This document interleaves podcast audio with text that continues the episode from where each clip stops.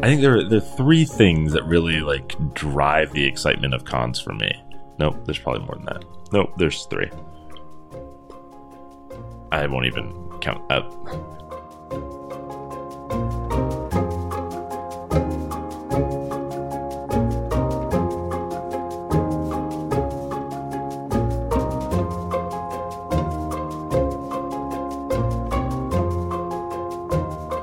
Live from the Mundangerous Vendor Hall in New York City, I'm your host Shane. And I'm your host, I-Hsien. And welcome to episode 149 of Total Party Thrill, a podcast for game masters and players where we discuss our campaigns in order to inspire yours. In this episode, we're hopping in the car and driving four hours to play games for a couple of days with strangers, as we discuss gaming conventions.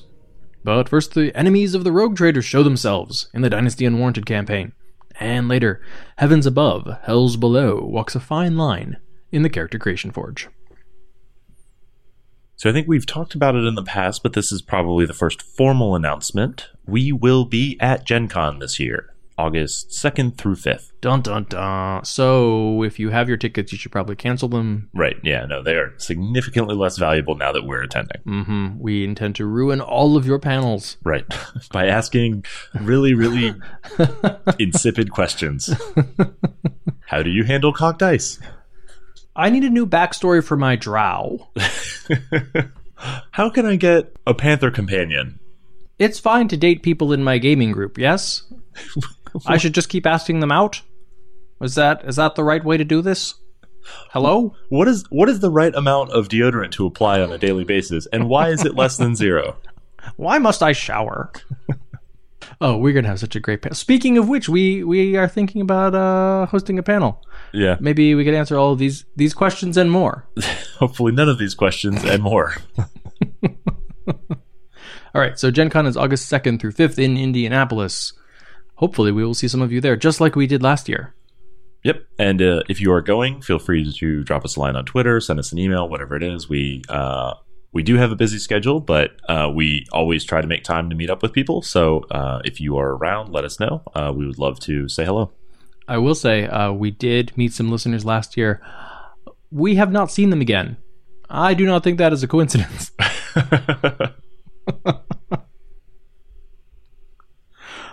All right, speaking of chasing people away. Shane, where are we in the Dynasty Unwarranted campaign? So the Dynasty Unwarranted campaign is our Warhammer 40k Rogue Trader game played using Dark Heresy 2nd Edition rules by Fantasy Flight Games.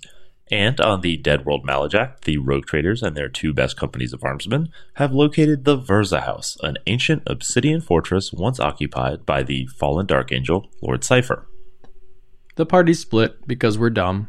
Yep, your Seneschal Trix and your Astropath Flare are outside the walls of the fortress in a tunnel cut off, a collapsed tunnel cut off from the rest of the Rogue Traders, and the remainder of you are inside the uh, Verza House, led by Echo and Draco, desperately trying to resecure it as you have found that there are as yet unexplored areas uh, still remaining.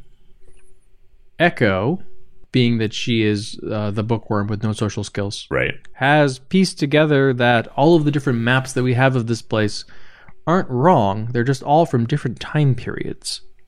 Stretching back into, well, ancient history, as this location was built, modified, destroyed, and expanded over multiple centuries. Right.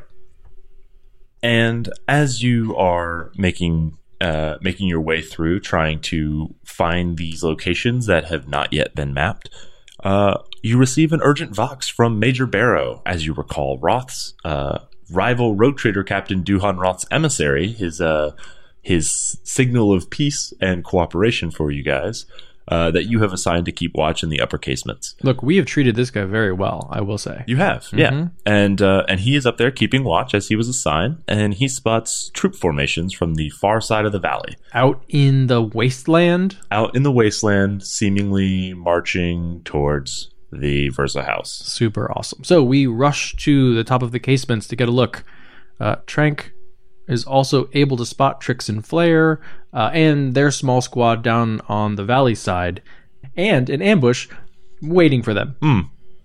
So there's a few hundred meters between the party in the tunnel uh, and the Versa house itself. You know, the the relative safety that if they could reach the fortress, and of course there is uh, a veritable army marching um, from the far side of the valley towards them. So they're kind of getting squeezed on both sides. All right. So the only way for this small party to make it out of here is for us on the casement somehow to create a diversion so that they can make a run for it. Now, you look around, you think of what could you do to create a diversion?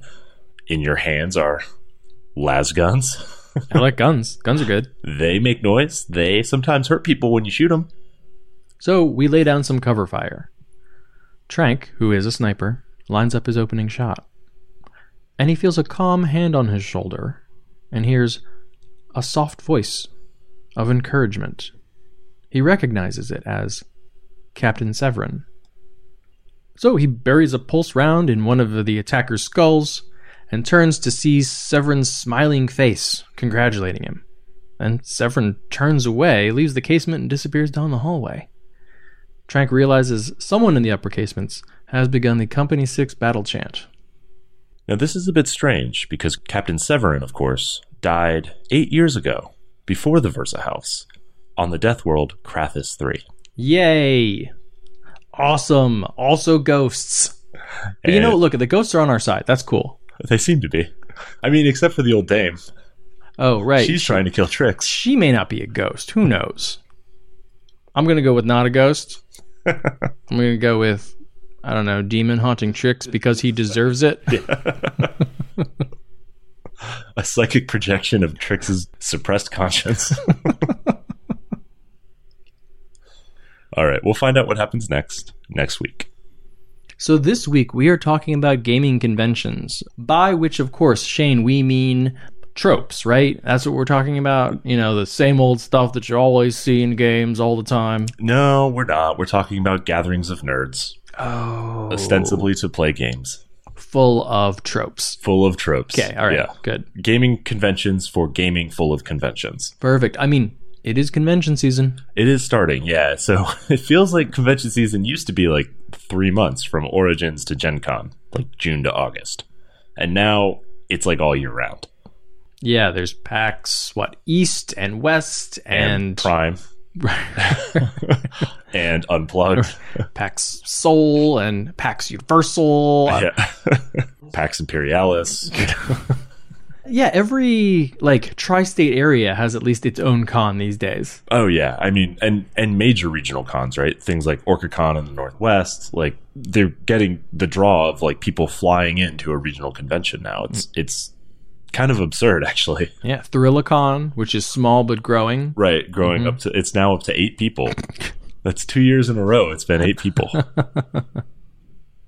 There are also cons that are gaming adjacent, like Dragon Con in what's that, Atlanta? That's in Atlanta, yeah, but which is a, a long running like comic and cosplay kind of con that, that went on um, in Atlanta that then like has pivoted into gaming because it's always been sort of gaming adjacent. hmm And you know, of course, the uh, cons that are in the larger public consciousness, you know, San Diego Comic Con, New York Comic Con, things like that, uh, are increasing the amount of RPG content or adjacent content um, at the conventions. Right. And then, you know, like Toy Fair and stuff like that, more around like the entertainment, like Toy Space, are pulling board games in more than ever as well. So everything is converging to mean cons are like every month if you want them. And that's just in the US. That's not even leaving to go to Europe and Oh, like, dear lord. you know, So they're every month if you want them. Shane, do you want them? oh, I do. Oh, I want them bad. Yeah, you're like hungry, hungry hippo with the cons. You're like, ah, blah, blah, blah, blah, blah. Yeah, that's me. So why do you like to go? Because you, let's be honest, have a bit more con experience than I do. And I, I by that I mean shell games. right. Yeah. I've been running long cons for a long time. That's right. You are a street magician, my friend. I, I am. I am the uh, I'm the David Blaine of Chris Angeling. yeah, so there are things that make me love going to cons. Uh, the first is the opportunity to try new things. There's new games, there's new GMs, there's new new groups and new players. Yeah, one of my favorite things is you often get some kind of preview of a game that has yet to be published, or sometimes you can even play test it before it comes out. Yeah, so like uh, for example, like the the new 40k line um, from Ulisses is coming out at Gen Con, but it's being previewed at Origins. So if you're at Origins, you have a chance to play Wrath and Glory. um, that you just can't get anywhere else. Um, it's also an opportunity to demo a game that you haven't played, right? So, so for example, we played Night's Black Agents for the first time at Gen Con uh, last year, even though it was already a, a, few years old. We just, you know, didn't have a group to play it with, um, but we're interested in the concept, so we went and checked it out. Then a few months later at PAX Unplugged, I bought the game and, and asked Ken Hite to sign it for me. Yeah, this is a really nice way to try before you buy. Um, you know, if you if we hadn't been able to preview it at a convention, then I think it would have been you know through word of mouth. Someone was like, "Hey, this is a really good game," and we're like, "Okay, great, we'll add it to the list." And then it would have to get to the point where one of us is like, "I have an extra seventy dollars burning a hole in my pocket, and I'm just going to take a gamble." Right, and and hope that I can get it to our table because so many games that we buy never see light of day. And then maybe everyone hates it. Right. Um, the flip side is I have games that I never get to play with our group because it doesn't really interest our group that I can run at a con because people will sign up for them. Yeah, and it exposes you to uh, different GMing or play styles. I think uh, one of the strengths of our home group is that lots of different people GM. We play lots of different games, and those result in well, those kind of result in different styles. But honestly, as a group, we have a pretty solid, converge. consistent style, right? Yeah. Um, but particularly if you have a gaming group that plays either one system or like the same campaign uh, and has one GM, it's a really nice way to sample other different GM styles. If you are the perpetual GM who's always stuck doing that, it's really nice to have someone run a game for you and also watch other people GM and get new ideas. Right. Because games aren't played the same everywhere. I mean, they're played best here. Right, at your own table. Maybe worst. Worst. That's the word I'm looking for. That's the word. We yeah, do it it's worst, worst here. We're the worst players. That's it. Um, and I think this was probably more prevalent, you know, before the internet and and certainly before like streaming games, right, where you had sort of the ability to listen to other people play and and build a community that was talking about that. But um, you know, even five years ago that was less common and and going to a convention was really the only way to to learn how other people run their games right? How what it's actually like in practice to um, you know see how does keith baker run eberron? How does he run phoenix dawn command? Pretty well it turns out. Yeah. Huh. weird. Yeah and even these days keep in mind like if you're watching a lot of actual plays or people who are streaming it's likely that one, there's either a bunch of editing, uh, or two, that they are playing the game for the audience. They're they're performing, right? Which is not the same way as simply playing. Yeah, it's a very different beast to be at a table with someone and like watch them roll dice and watch their face as they come up with something or respond to the players um, in the moment. Right. Uh, you did mention Keith Baker. Uh, at conventions, you also get to meet your heroes yeah, if if you are as unfortunate as I am as to make gaming industry people your heroes. yeah, like um our fans. Sorry. right. Um but you know, like it it's amazing that in a convention of even like, you know, 60,000 people like Gen Con, there's still an opportunity to get actual FaceTime and shake the hands or, or meet, you know, very big names in gaming, right? Like you know, Mike Mearls, Jeremy Crawford are there, the, the guys who who are responsible for D and D now. Um, you know, Robin D. Laws, Ken Hite, they're always at those at big conventions. Um, Chris Pramas from Green Ronin, like the people who design and make the games that you play that you've heard of are just walking around. You know, sometimes like we were walking down the hallway and it was like, oh, there goes Matt Mercer. like, by the way, that guy's like pretty popular. um, Monte Cook's right there. You can touch him. I mean, you shouldn't because that's inappropriate. Right. But you could, right? Because he's right there. Just gawk, right? uh, I feel like I did that to you the first year you went to Gen Con, where like we would just be walking down the hallway, and I was like, "Oh, that was Monte Cook," and you're like, "What the hell, man?" I don't know any of these people's faces. Right. All right, I've only seen their names. Okay, right. there are also a ton of cosplayers typically, which is awesome because some of the effort that these costumes take is insanely impressive. What was it? Two years ago, we got a, a nice shot of two women dressed as sororitas. Mm-hmm. Yep. Oh my god, they had like the most amazing uh, bolters, bolt guns. Yeah, and the year before that, there was a, uh Gray Knight that Jim and I got a picture with. Oh, that's in great. Terminator armor, which is which is turns out doesn't matter if you're not an eight foot tall marine; it's still gigantic. Gen Con has fewer cosplayers than I think a lot of other conventions, but I think that's because it. You, I think people are like, I'm here to sit down, probably eat nachos and roll dice yeah, there's I mean there's a lot of travel involved for Gen Con too. because it's in the middle of nowhere. But don't forget the Gen Con has the cosplay parade. We just always use that as our excuse to go to the Ram while everyone else is at the parade. Yeah, good point. Um, but you know, it's it's another uh, another group of people that you can actually see and recognize, like streamers and other performers. Um, you know, I, I know that Matt Mercer and and some of the Critical Role people were like had their like meet and greet sessions. Um, a lot of different shows will have like meetups at bars or you know hotel lobbies or whatever it is to kind of like, hey, here's a chance to go meet people who like this thing that I like and also meet the creators of that thing. Now, all that said, there is one group of content creators that you really want to avoid at conventions. Podcasters. Yeah, they're the worst. They are terrible. They will only let you down. They look nothing like what you expect, uh, and their voices are always worse in person. oh, yeah, absolutely. You know, I have a feeling most of these people are using auto tune.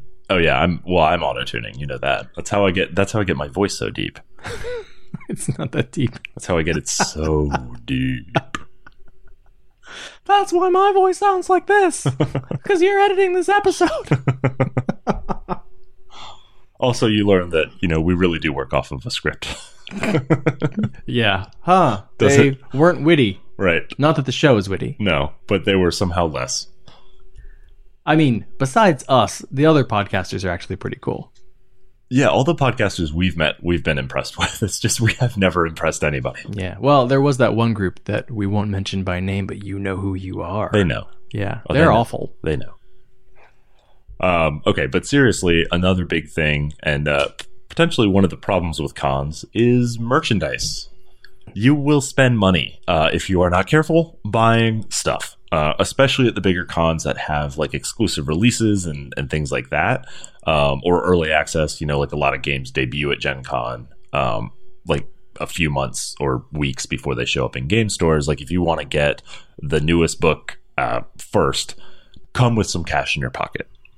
Or maybe don't have any cash in your pocket so that you need to go figure out a way to get cash before you just spend all, it all. Yeah, or you know, yeah, that was my problem a couple years ago. Was like I didn't find any games that I really wanted to buy, but I did find fifty dollar dice, so I definitely bought fifty dollar dice. Yeah, but didn't you buy them from Colonel Luzaki? I did buy them from Colonel Luzaki, so, I think it was worth it. So i met your hero.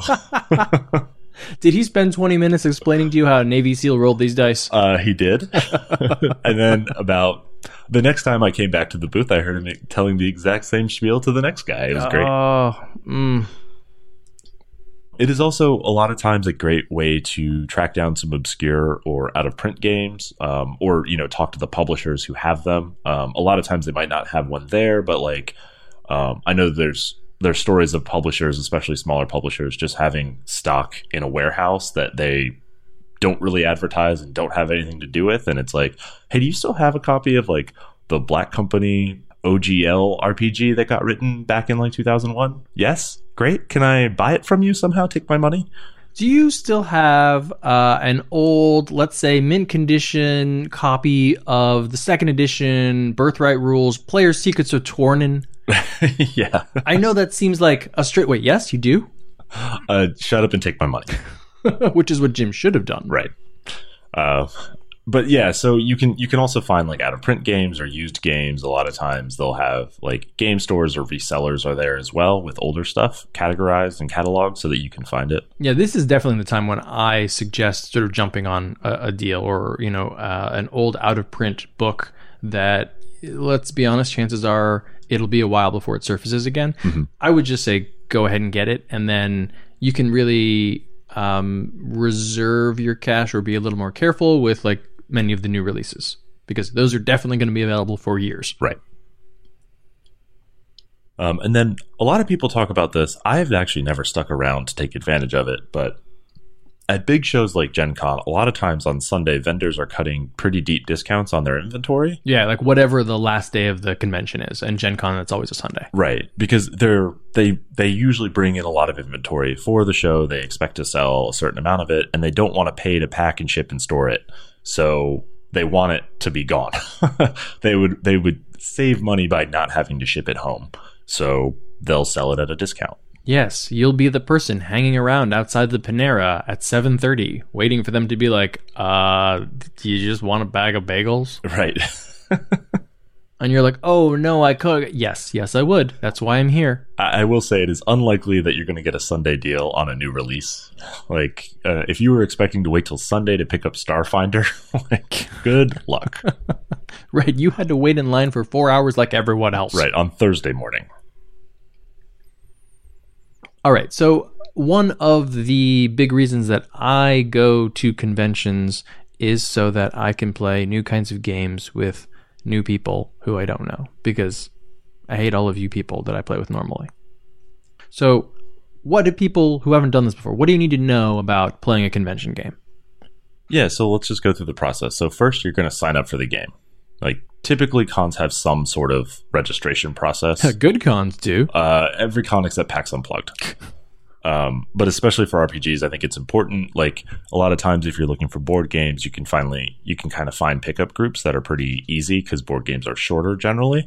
Um, but if you're going to commit three or four hours to a game like an RPG, it's good to register and just have a set start and finish time. Yeah, and they also usually do that so that the person running the game knows that okay, I'll have this many players. How many do I need to prep this session for? Right. You know, do I have four? Do I have six or eight? Right. So, so that's true. It's typically going to be four to eight players. Uh, I will say con games tend to run a little on the large side, and I rarely does the GM like, you know, sometimes somebody has one ticket and shows up with a friend, hoping there's an empty seat, that sort of thing. Sometimes there's a no show. It, It, it happens, Yeah. yeah. So, so sometimes you end up with a bigger game than you expect, but it's it it's usually fine. And then typically they'll like most games at a convention, they expect to teach the game to players. So if you've never played Night's Black Agents, they'll give you a quick rundown of the rules, right? If you've never played D and D, they'll kind of walk you through your character sheet. Yeah, even if everyone has, they'll probably do that because they've prepped for this. Right. And a lot of the times people are running, especially if you're like working for a company, you know, like Green Ronin is running a module. It'll be the same person running the same module all day, like Yeah. six times. Yeah, they'll have So- just volunteers brought there to to run them. Right. So like they'll go through the spiel. So then the next thing is you show up at the game. Um, usually you're not expected to bring more than dice and a pencil. And your imagination. Yeah, and a good attitude. Um, but occasionally, you know, like certain games will will ask that you do something in advance or bring a like a certain level character. Um, I see that less often at big cons like Gen Con and more often at smaller cons where it's not like a company representative that's running the game, but it's maybe somebody who has like a, a module that they're writing or, you know, just kind of had an idea for an adventure and wants to run it for a group. Yeah, or it'll be like, you know, a high level adventure and we'll say, you know, be an advanced player who knows what they're doing, come with like a 15th level character with these parameters. Right. And those will actually usually be like, and it's $6, you know. Yeah, yeah. you better want to be here. so then once you show up, you'll usually do character selection. So I would say probably 90% of games, maybe even more, use pre-gens at conventions. So they'll usually lay them out on the table, give kind of a brief overview of like what each character is and does and what they mean. Um, and then people will just sort of pick what interests them or, you know, I'm interested in these two, that kind of thing. Yeah, and it's usually a larger selection than the number of players that you have. You know, it's not usually okay, four players here. Four are characters, yeah. Yeah, so, you know, if no one wants to be the cleric, guess what? Sucks for you. Right. Yeah. It's usually, okay, we don't have to play with these others. Everyone can be something they, they want to be. Right. Um, there might be a couple choices to make on the character sheet, something like personality traits or like a couple questions to answer about the character, you know, background or, or something like that to give you a little bit of personalization. But generally, they're mechanically built characters. Um, the only exception is if like character creation is is a big part of the game and it's relatively quick. Sometimes you'll go through character creation sort of in the first like twenty minutes. Yeah, if you're playing something like Powered by the Apocalypse, um, you know, you select like your build and you know, what what's your hair and what kind of clothes, and then you know you make the two selections Right. um, at character creation. You're good to go because you've been handed a playbook. Yeah, you, you pick a name and go right. Um, or like Fiasco, you can't really pre-gen characters for Fiasco. You're going to spend a few minutes making your character. All right. So once you're playing, don't be timid about this. I mean, keep in mind you've got probably like a four hour time limit. Uh, and there's the teaching and the getting used to other people at the table. Um, you you got to start moving through these things pretty quickly. Yeah, and and it can be easy with a group of strangers to just like fall out of the spotlight and never get a chance to really do a whole lot. You know, like hopefully the GM is aware and is trying to include everybody, but if not, it's it can be difficult if you're not willing to step forward. Yeah, uh, take a look at your character and figure out why is it that they are with the group. And remember, this isn't a long running gaming group. People don't know what your character's strengths are, so you need to make them apparent, either by just saying it or by attempting to do something pretty early on. Right. Then I think it's also important to read the table. Um, make sure that you're playing and matching the tone of the game. You know, is it wacky and silly? Is it grim and serious? You know, make sure that you're not causing like kind of a dissonance by the way that you're playing. Yeah, hopefully that's already been explained by the person running the game, but you know, you'll get a sense for it pretty quickly, and also depending on the personalities of the other people who happen to be at the table. Right. You know, because everyone has different role playing styles. Some people, you know, do very first person. You know, I am doing this, or, um, you know, Eldorath uh, walks up and you know presents himself to the king, uh, versus uh, here's what my character is going to do, and let me just describe it in you know pretty basic language. Yeah. There's also like the, you know, I narrate like ducking and dipping and diving through combat so that I can get, you know, Oh, you two- forgot dodge. oh, I dodge through combat. You got hit with a wrench. Oh, dang it. Well, anyway, you know, like, and then I'm I struck against his shield, and then he counters me, but then I managed to like stab him through the thigh, right? Or some players will just say, "Cool, I move to this space and I attack the Minotaur." just go with it. You know, um, it ends up being that way at a lot of uh, tables anyway. You know, so if people are having fun doing it, go for it. And if you want to try to match someone else's style, that's also great. Right.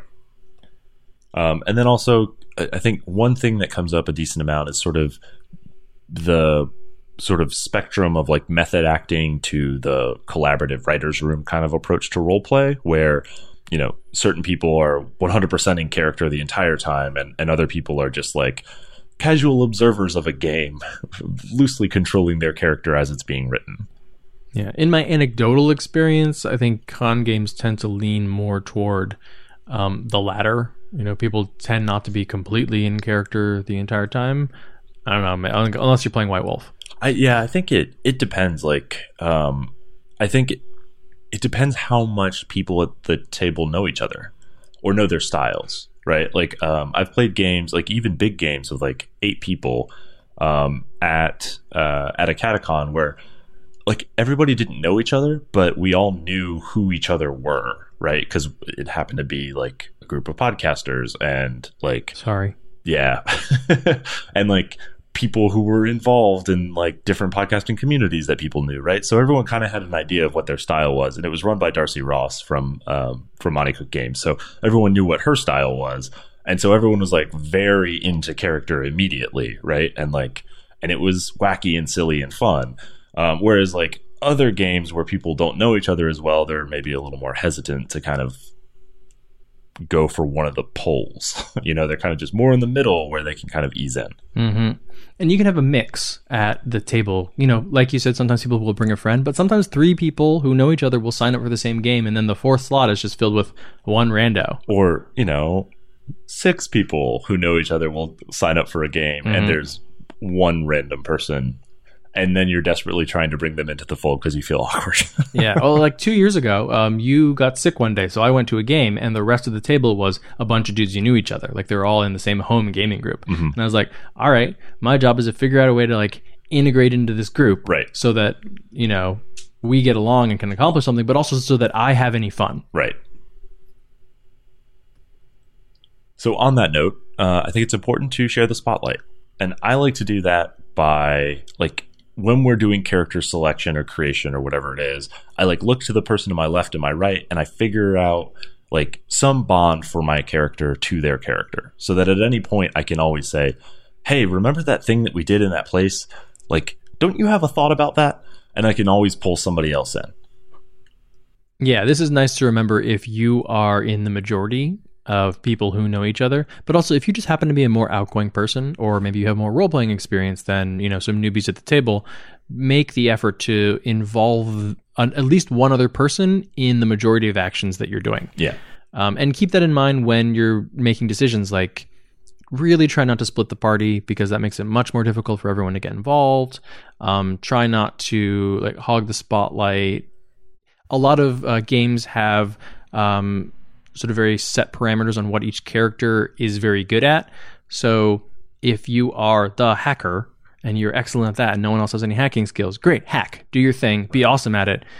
Try not to make the solution to every single problem that you hack. Right.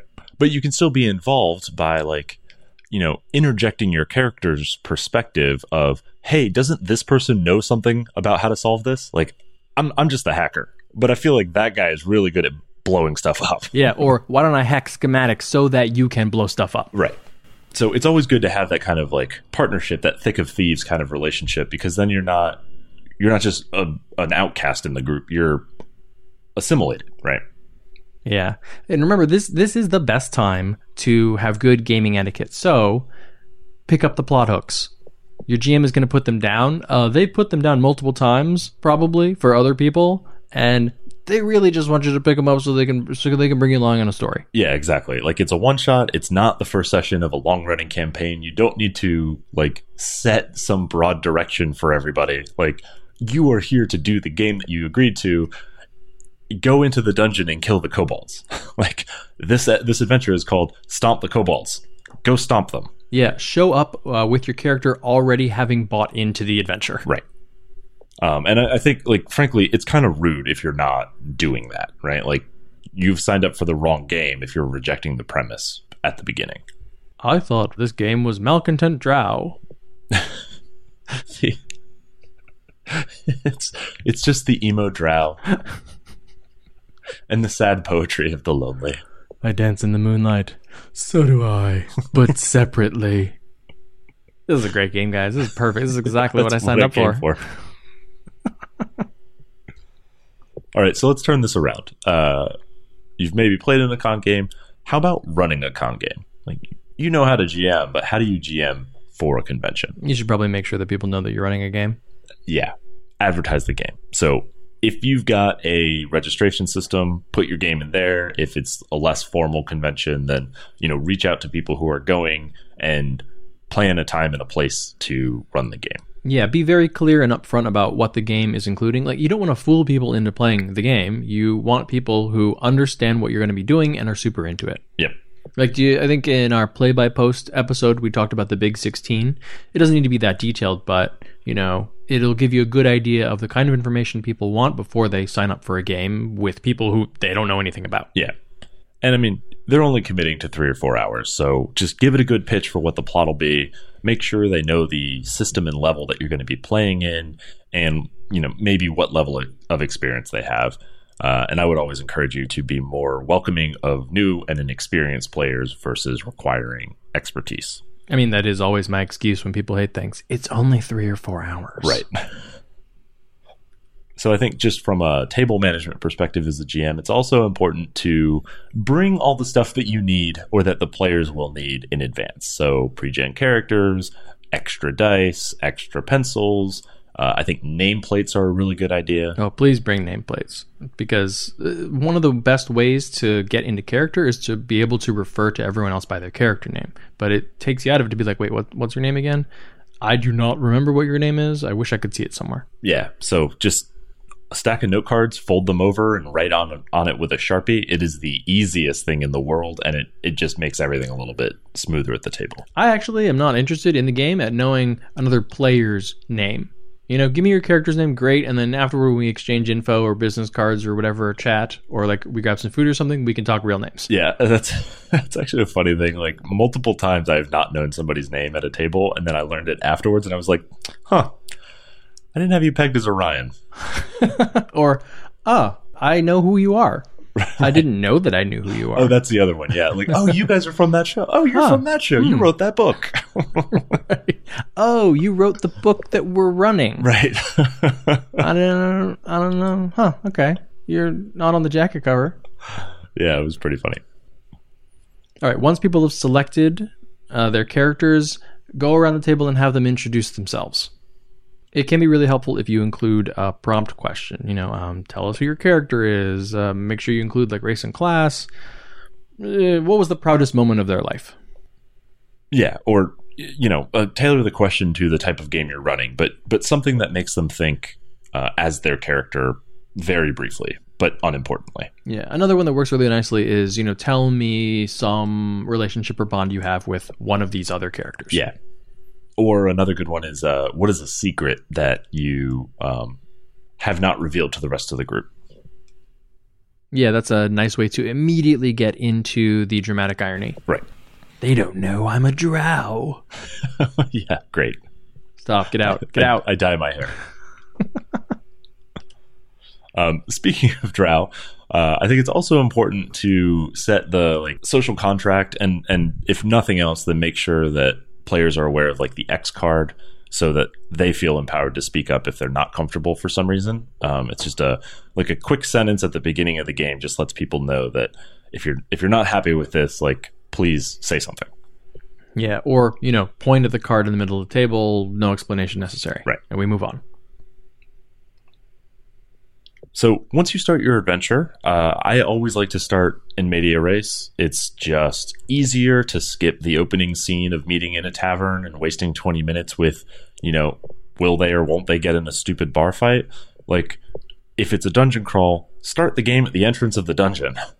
If it's a mystery, start them with their first clue. Give them a reason that they're already assembled together and a group. Right. So there you are on the job. Here's where things go wrong. Right.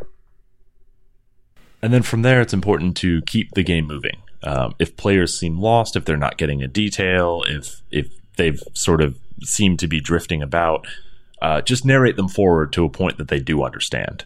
Because you've only got a few hours of this game, like you don't want them to get stuck on some unimportant detail. Yeah, we talked about this recently in Failing Forward. Um, just narrate them forward, and you know if players are can't figure out what it is that they're supposed to be doing in order to get the information that they need, just describe how they know that. You know, okay, I searched this place. Well, you don't find anything there, so you assume that maybe you should be searching the basement instead, and there you find blah blah blah.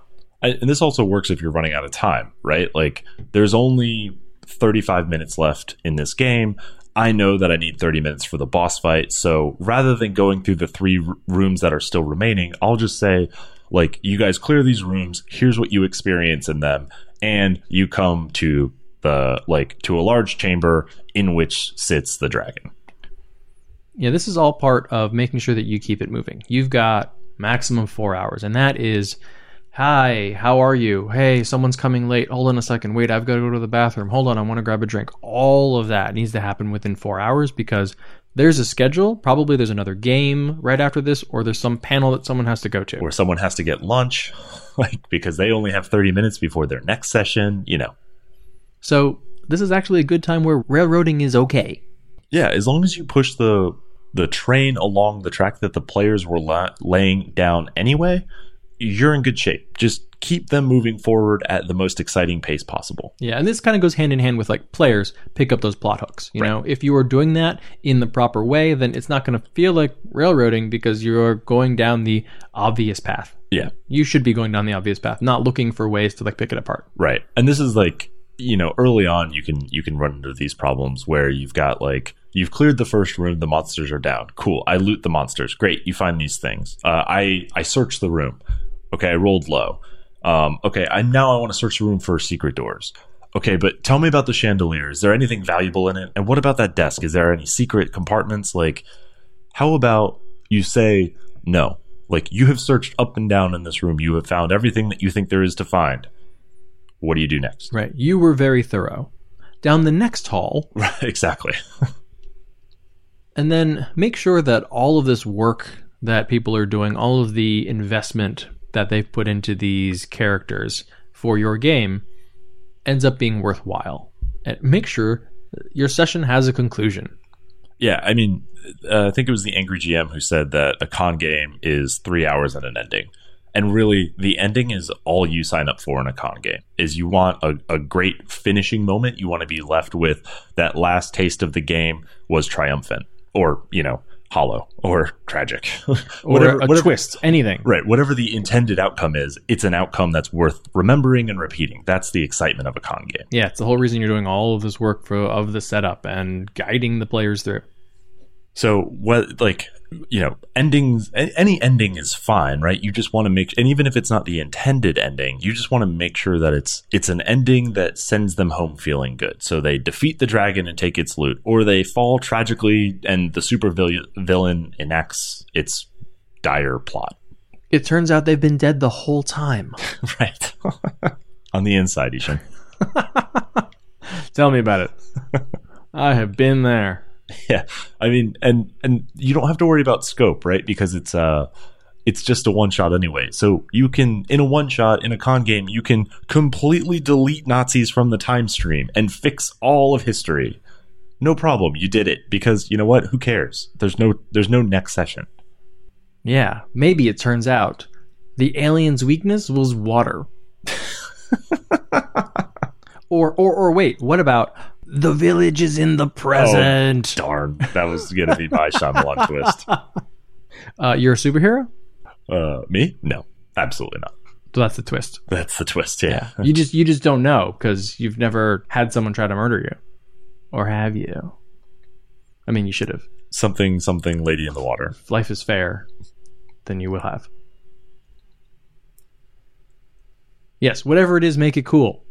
Or whatever the group finds cool make it so There you go. uh, we finally made it to the surface. right Are we accepted? Uh, no. Mm, no, definitely not. Mm-mm, everyone hates you. No, I, actually, so so talking about that, so we played a game uh, Gen Con two years ago uh, with with Rich Howard, and it was his Star Wars adventure that he's run a few times. Um, and we had spent so much time at the front making like it, it was basically like an underwater um, research base that we had to infiltrate as like uh, a team of rebel operatives, like kill everybody on it and figure out what was going on with this research station. And we never got to like the very deepest depths of the adventure. Like we spent all of our time on the assault, right? oh yeah, we were presented with a beanie opportunity, and we said, "Okay, hold yeah. on, let's get the spreadsheet." let's let's both break and enter and who cares what we find on the other side so like we ended up having a great adventure and like a super fun attack um that left us no time to actually conclude and and at the end of it it was like fine like the session was great we didn't actually need to get to the original premise to enjoy it so rich just kind of gave us the information that we would have had at the end had we not spent three hours trying to um, attack a underwater research station from the side entrance. yeah, and I'm pretty sure he was like, "Oh, and it blows up. It's amazing. right. It's just it's such a huge explosion. It's really intense." And we're like, "Yeah, okay, yeah, all right." Nailed it. It was also like that group was also uh, James Introcaso and Rudy Basso, yeah. And, And we uh, met them for the first time. yeah, and uh, Michael Ross from the RPG Yeah, yeah, Academy. yeah, and that that is why we were like, okay, hold on, we're gonna do this the right way. Right. and also we had um, uh, Rich's nephew, Oh yeah, uh, who we made the star of the show. oh yeah, he's great. So I think the last and probably most important pitch for gaming conventions is the people who go there, right? Like the fun of a gaming convention is being in the same place for a few days with people who are just as excited and interested in your hobby as you are. Yeah, so maybe try talking to them. I mean, like once, one time. yeah, I, it, it seems to me like everybody at conventions is super friendly, right? Like I think the the type of person who is drawn to being a little bit out of their comfort zone and and going to a gaming con to play games with strangers is naturally going to be somebody who is open to being approached and is friendly and like wants to meet new people who share something in common. So really, what do you have to lose? Because you're never gonna see these people again. Right. I mean, unless you see them on Twitter the next week. Crap. Yeah. Uh oh. Um, that was kind of a funny thing last year at Gen Con, though, because Starfinder was released, and uh, everybody who got a copy of it was carrying it around or like reading it in common spaces. and you could pretty much talk to anybody at the con by saying, "Hey, man, how do you like Starfinder? like anything good in there?" And it was just like an, an immediate icebreaker.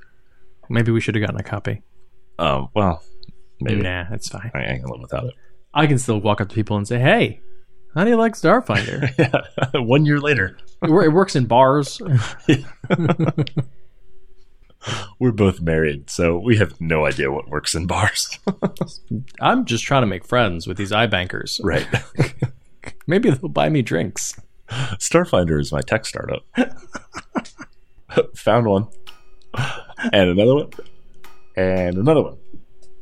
We build telescopes, 3D printed telescopes. Right. But it's an app. We monetize the user data.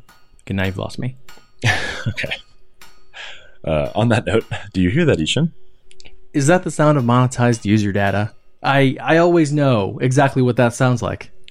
All right, so we're going to need some more users because we got to scale up. So let's move on to the character creation forge.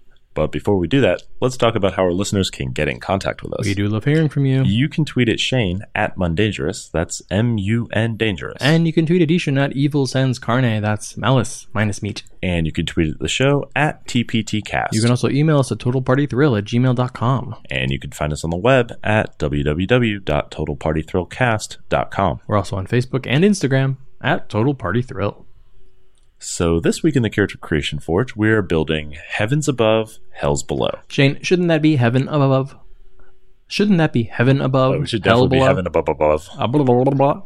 Shouldn't that be heaven above, hell below? Uh, maybe, but not if you want to set this in the Blood War Oh, D&D's cosmology. the heavens above, the nine hells, nine hells below. below, yeah. Nice.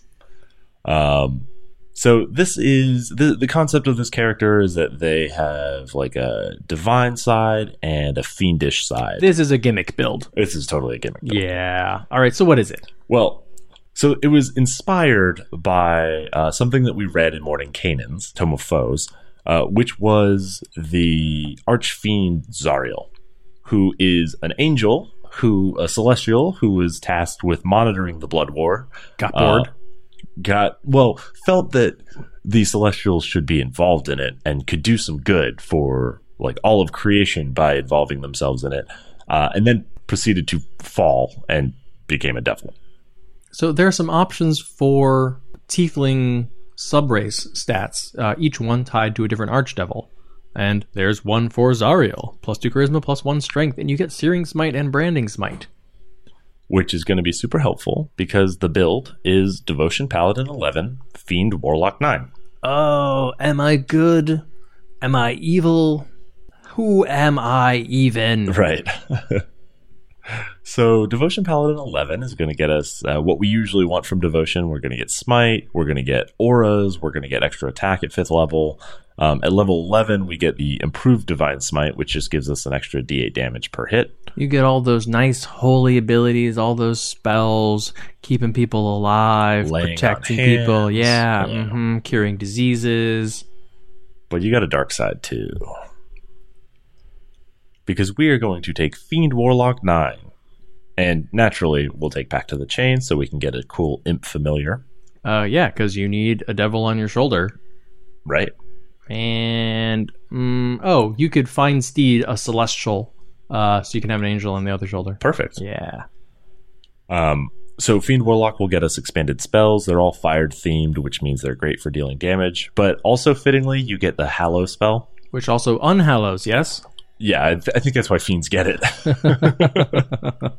but you're not bound by fiendishness. You'll get Dark One's Blessing, which gives you temp HP on a kill, which is great for a melee character. You'll also get Dark One's Own Luck, which lets you add a d10 to a save or ability check. You also get five different invocations. Now, some of these are going to be obvious picks. Devil Sight, uh, which lets you see in darkness, and of course, as a warlock, you'll be able to cast darkness. So, hey oh. Uh, you'll get Beguiling Influence. Now, note, you have two sides to yourself. You are a black and white cookie. From your angelic side, you get Persuasion, and from your fiendish side, you get Deception. Then you'll get Fiendish Vigor, which gives you false life at will. And then rounding this off, Sign of Ill Omen, which lets you cast Bestow Curse. You know, the good guys and the bad guys curse. And then lastly, you'll get Whispers of the Grave, which is just perfect because it gives you speak with dead at will, and given that you have both heavens above and hells below, it doesn't matter where their soul goes in its final resting, you can still speak with them. So, who is your heavens above, hells below? Well, in keeping with our Mordenkainen's Tome of Foes theme, my heavens above, hells below is aspiring to be a member of the Circle of Eight, someone who keeps the balance. And the reason that she is so interested in the balance is because it is so apparent within her. She has this uh, divine, uh, fiendish connection to Zariel, who is herself um, a dual natured being.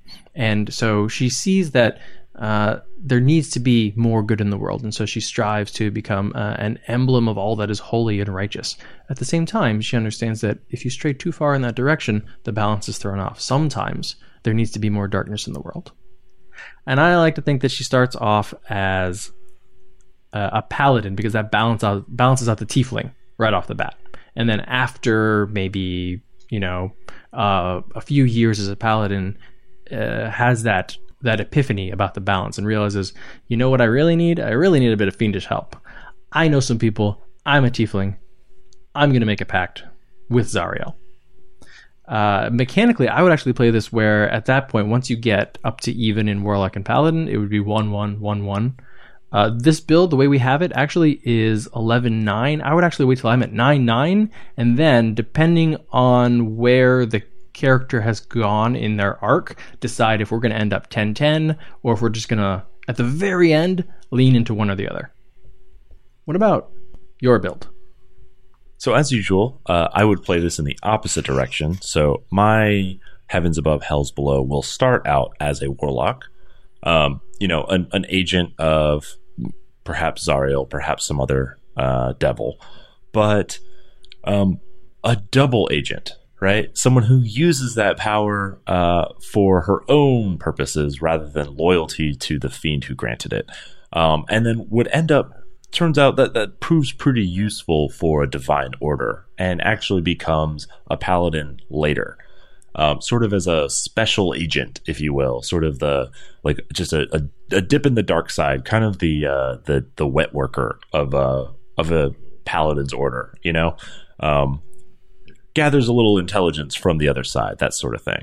So similarly, I mean, I think you, you probably like get to like five and five, and then you start just going up one or the other, um, kind of keeping them in balance because they're proving useful to both sides while trying to maintain their own, I guess, freedom or independence of like these two very demanding like forces on either side. You know, a paladin order and, and divinity versus, uh, you know, a, a contractually binding devil.